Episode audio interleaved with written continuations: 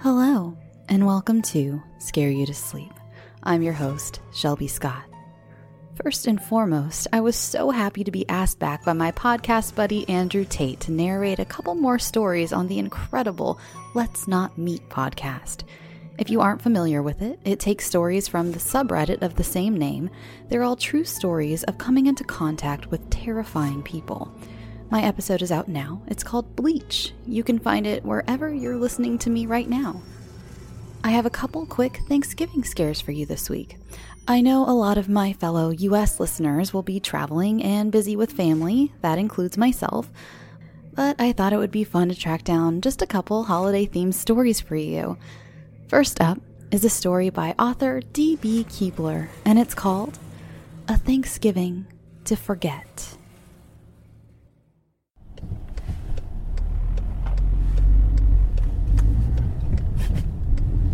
Felt like my bladder was going to explode. We had been in the car for nearly two hours, and Dad had refused to stop. But when I saw the roof of Aunt Sheila's house peeking over the drive, I nearly jumped out of the car and ran the rest of the way. But Mom stopped me. She wanted me to help carry everything inside. I grabbed the bowl of sweet potatoes, stacked a pie on top, and potty danced my way to the front door. Before Dad could even ring the doorbell, Aunt Sheila burst through the door, arms outstretched, a big grin on her face, and her wide frame taking up the entire entrance to the house. Happy Thanksgiving, everyone! Aunt Sheila shouted. But something seemed off. She looked very happy to see us, but kept looking back over her shoulder into the house. We all greeted her and gave her hugs, but she wouldn't let us in. She looked over her shoulder again and then back at us. She spoke to us in a hushed, concerned tone. I need to talk to you guys about Janelle. As you probably heard, her boyfriend Dave died in a car accident a few months ago. She has not been taking it well and has been acting pretty odd. Her words continued, but I couldn't focus. I just nodded along, hopping from foot to foot while trying not to wet my pants. Finally, she opened the door and let us in. I rushed into the house, threw the dishes on the counter, and gave a brief wave to all of my family sitting in the living room before darting into the bathroom. I did take note that Janelle was sitting on the couch with her arm around some guy. Guess she found a way to get over her late boyfriend's death after all. I finished up my business and flushed. As I was washing my hands, I heard faint voices coming from behind me. I turn around and see a vent. Out of curiosity, I put my ear up to it and hear my father's voice. What the fuck is she doing? Calm down, Mark. You know Janelle has always been a little different. I wondered what they were talking about. Janelle was kind of the black sheep of the family. She went through a goth stage that lasted into her 20s, and I've even heard my parents talk about her being into witchcraft. Just let Sheila handle it. She said she will try to get her help after the holidays. I walked back out into the living room. I wanted to meet this new boyfriend of Janelle's, but they were nowhere to be found. They must have gone off into her room. Not something I wanted to walk in on. I proceeded to go through the rest of the standard Thanksgiving festivities while waiting for the food to hit the table. I played football with my little cousins, watched the parade on TV, and got to catch up with everyone I don't get to see often enough. When Aunt Sheila called us all to the table for dinner, Janelle was already in her seat, and I finally got a good look at the guy she had brought to dinner, and my jaw dropped. I recognized him from the pictures on her social media pages over the years. It was Dave, her boyfriend who died in the car crash. He sat there with a blank stare out of his one remaining eye. Where his other eye should have been was a large hole, which also took away most of his cheek and nose. He was dressed in a suit and tie and was covered in dirt. Kyle, there you are! Janelle called out to me, excited. Where have you been? I don't think you've ever met Dave. I look over at my dad, who's making a gesture of shrugging his shoulders and shaking his head in disbelief at the same time. I rise from my chair, slowly, and walk over to the happy couple. Uh, hey, Dave. Nice to finally meet you. I was so taken aback by the whole situation, I didn't know how to react. Janelle leaned over him and put her ear to his mouth. He says he's very happy to finally meet you, too. He's heard a lot about you. Sorry, he's pretty shy about talking to new people. No problem. I can understand that, I said uneasily as I made my way back to my seat. Through dinner, we all tried our best to ignore the situation and treat Dave like a living member of the family. My grandmother even tried to have a conversation with him. So, what are you up to these days, Dave? Janelle leaned in to pretend like he was whispering in her ear. He says he's been having trouble finding work since the accident. He was working at his uncle's office, but if he wants that job back, he needs to work the graveyard shift. I just about choked on my mashed potatoes, trying not to laugh. I looked over and saw my dad doing the same thing. Probably best you keep your options open now. Don't want to bury yourself in your work. My mom and grandma both shot daggers at him. I tried my best to stifle my own laughter, but I had to join in. Dave seems like quite the find. Where'd you dig him up? Janelle didn't pick up on the joke and went right along telling us how they met back in high school and have been inseparable since. She gave him a tight squeeze and a kiss on the cheek. Well, where his cheek was. As she pulled away, you could see a goopy string of pus or some other such fluid trail from his cheek hole to her lips, and that's when a chunk of flesh fell right off his face and into the untouched turkey and potatoes that sat on the plate in front of him. That was it. We were all done with dinner at that point. A few people had to excuse themselves right then and there. Probably to throw up, I thought. Most of the family left right after that. It was only my parents, Aunt Sheila, Janelle, myself, and, of course, Dave. We all retired to the living room and continued to chat. Janelle had carried Dave with her, obviously struggling under his weight. Since the accident, Dave has trouble getting around on his own, she justified. That makes sense. He did only have one leg left after all, and it was bent the wrong way. She sat Dave down on the couch and climbed up on what remained of his lap and put her arms around his neck. As the conversation went on, I started noticing something on the floor under the happy couple. It was some sort of white mound. Looks like you dropped something. I get up and reach down to pick it up for them before I realize it's maggots a big pile of maggots that was falling out of Dave's dirty suit. That was enough. I couldn't take any more. I walked over to my parents.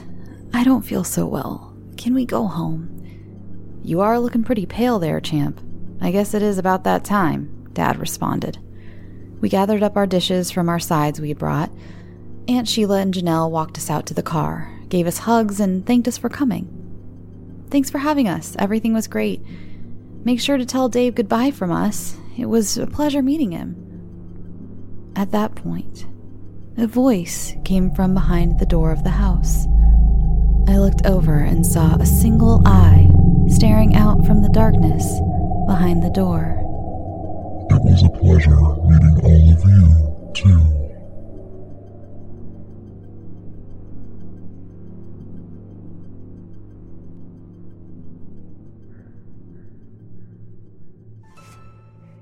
This next story is by Reddit user Casey Ware Alien.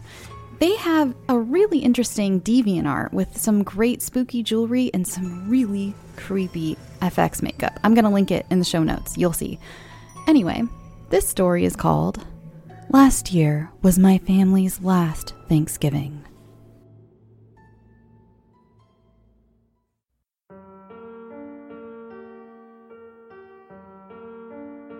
My family has always had some long standing traditions.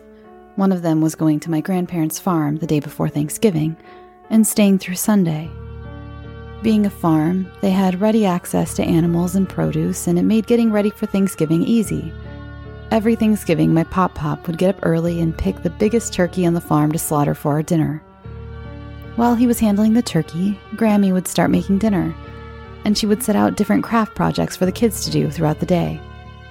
It had been a tradition since I was a child, and now we were old enough my nieces and nephews could participate, and it almost made Thanksgiving more exciting. In July of last year, Pop Pop died of a heart attack, and this was going to be our first Thanksgiving without him. Grammy tried her best to hold everything together, and when the families arrived late Wednesday night, she informed us that she would wake up early and handle Pop Pop's usual Thanksgiving duty. We all had our concerns. Since he had passed away, things had changed. Grammy was forgetful, and there were a few times we caught her talking to herself. There had even been a few times she would call and tell us things that couldn't possibly have happened, like Pop Pop bringing her wildflowers. Through our protests, she insisted that she would handle the turkey, and if she needed any help, she would let us know. I barely slept that night. My sister and her kids had the room across from me, and my parents next to me. Between snoring and worry, I spent most of the night tossing and turning. Grammy had gotten so bad in the last few months, and I wondered if she'd even remember us coming over yesterday, or how to make her famous Thanksgiving meal. The last time I checked my phone, it was about 4:30 in the morning. I guess I had finally relaxed enough to fall asleep because the next thing I know, it's 7:30 and I hear noises coming from the kitchen. I quickly got dressed, and by the time I made it to the kitchen, I found Grammy shutting the oven door and setting the timer. Skeptical, I asked what she was doing, and she quickly reassured me that she had already handled the turkey and had just gotten it in the oven. She looked fine, sounded normal, so I decided to just let it go. I helped her set up the crafts for the kids, and we settled into making pie crusts. We had a few hours to ourselves before everyone started waking up, and we were enjoying reminiscing about Pop Pop. She told me stories I had never heard before, and I hoped so much they were real. One by one, the rest of the family came downstairs, and we settled into our different jobs.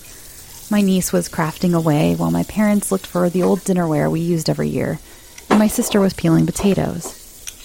Around three o'clock, we noticed my nephew had yet to make an appearance my niece quickly informed us that he had gone outside to play.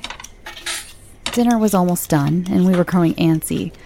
My sister went out the back door to gather my nephew up and bring him in. After a few minutes, we heard the most bone chilling scream. My parents and I ran outside to see what was going on, while Grammy sat with my niece. Outside, we found my sister crumpled in a pool of blood, holding my nephew's coat. My mom raced inside to call the police while my dad comforted my sister. I started searching the farm and going from building to building looking for him. The police arrived within minutes and gathered us in the kitchen. They sat us down one by one, asking us when we had last seen my nephew and we took turns comforting my sister and keeping my niece entertained and distracted. The police took the most recent pictures we could find of him and reassured us they had units canvassing the area for him. About an hour after the police arrived, the timer for the turkey went off. It was a reminder that my nephew wasn't with us, even as amazing as the turkey smelled. Grammy seemed entranced and quickly made her way to the oven, with most of us ignoring her and trying to ignore the mouth-watering scent in the air. We didn't want to eat until my nephew was home safe. It wasn't until she turned around we all stopped and stared. The police say my nephew must have woken up early when he heard Grammy in the kitchen and then decided to go out and play. Grammy's mental state had deteriorated much more than we feared, and with his brown jacket, she must have mistaken him for the turkey. We found what was left of his head in the pig trough. It wasn't uncommon for my grandparents to throw bones and such to the pigs, because they eat everything. Grammy never understood what happened, even when she was found not guilty by reason of insanity. They put her in a high security mental health facility. My sister hasn't been the same since, and I can't blame her. I know that was our last Thanksgiving as a family. This may sound horrible, and I feel horrible, but I don't think there was ever a turkey that smelled as good as he did. And that thought in itself is enough to make me never want to celebrate again.